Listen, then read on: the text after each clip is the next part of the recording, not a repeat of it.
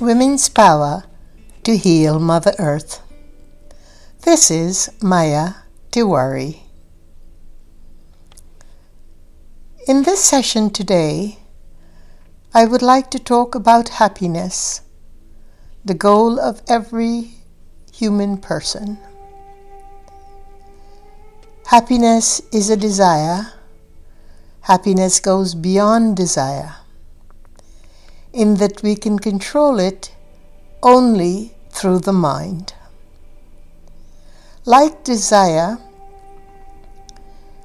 happiness also has inherent patterns of impressions that have been retained in our mind from our experiences of the past and the long distance passes. We all have a need for happiness. Perhaps it is not found so easily because we forget that happiness depends on an inner calm, a sense of being, a divine sense of self. In this world today, when we are surrounded by darkness and untoward deeds and people who are lost, it may be difficult for us to see and find our way to that place within where happiness forever resides. I want to share with you a piece from a saint, a living saint, Swami Viditatmanandaji, who is a senior colleague to me and a friend. He said, We all have the, ha- the capacity to enjoy anything, but we have to learn to make ourselves happy. When I feel I make someone else happy, I feel comforted I feel happy. And so the extent there is sharing in our mind.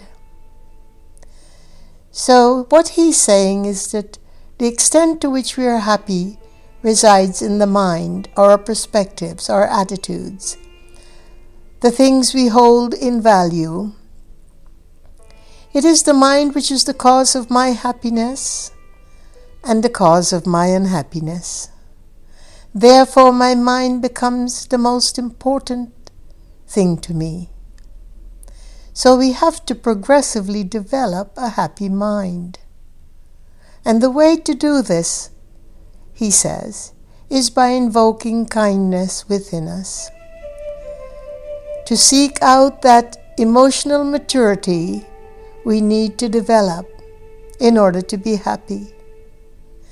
The attitudes and perspectives are what make us large hearted, accommodating, and friendly. This is a foremost desire that we should inculcate in our daily life, and in so doing, we shape the mind we condition our heart. It is true that a kind, generous, and forgiving person is also an emotionally mature person, and that is what we are in the true sense. So let us pursue the values that help us to strengthen our inner happiness It is also true that happiness is an innate nature. And it's not that it's not something we can't control or can control, because that nature is illimitable, it's immutable. As I sit here under a white umbrella in a white room, with the white light of the afternoon sun coming through the windows, the early spring breeze, fluctuates with light, or light fluctuates with the wind. I understand how imperative it is to find a refuge of peace, if only for a short while every day. That sense of quiet when the heart is in good rhythm with Mother Nature, the sense of ease that comes from the release from all the darkness, dark forces, and the conditions in which our lives and world is at present inundated. So, happiness really is just allowing. It is allowing the self to be within the self. It is allowing and cherish that moment when we can reach that arduous terrain that is sometimes so simple and so easy to access. But in times when it is not easy to access that inner self, we must have a sankalpa, an intent, to want to be in that quiet space, that reverent, sanctified, glorious, wondrous space that each one of us possesses, regardless of the challenges. Sometimes all it takes is to slow the heartbeat and to sit with it and to look at the wondrous sky and beautiful nature, the daffodils coming out from the earth, each being a micro sun unto itself. The crocuses coming out beautifully lavender, purple, and fresh. From the density of a bare and barren earth, so much that is priceless arises. And so too from the murk and dark and dank existence that can surround us, we too can sprout through that density and hold our faces up to the light. In this way, we need to understand the word desire.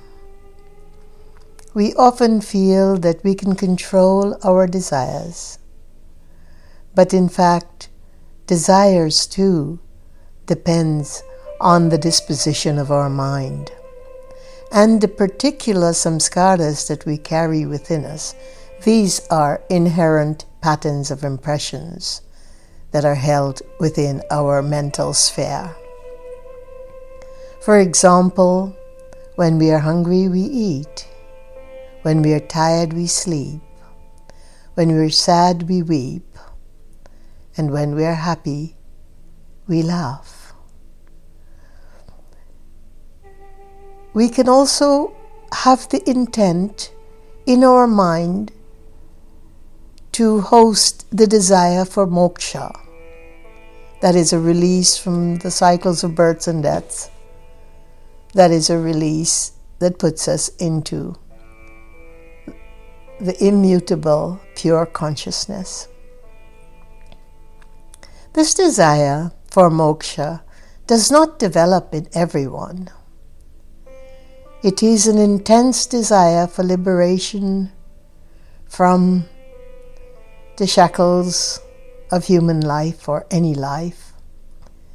It arises in the minds of the human person. It is a pure desire, free from the impulses and doubts, raga dvesha, likes and dislikes.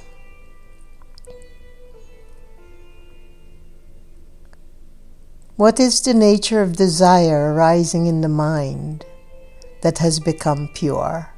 Swami Vivekanandaji asks.